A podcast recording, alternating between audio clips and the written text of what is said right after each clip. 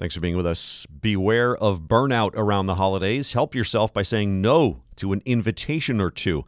A new and creative study from the American Psychological Association shows that rejecting undesired invitations to parties can be beneficial in avoiding holiday burnout. This is supposedly even more prominent over the Christmas season when invitations are typically higher. The study also found that even if the invitation comes from loved ones, they don't care about rejections as much as we imagine they do, even though we feel our friend or family member might be angry, disappointed, or even unwilling to invite us to future events. More than three quarters of people in a survey confessed to accepting an invitation to an activity they did not want to attend because they were concerned about the consequences of declining it. Dr. Julian Givi from the American Psychological Association says while passing on a couple of invites is acceptable, keep in mind that spending time with others is how relationships develop, so don't decline every invitation.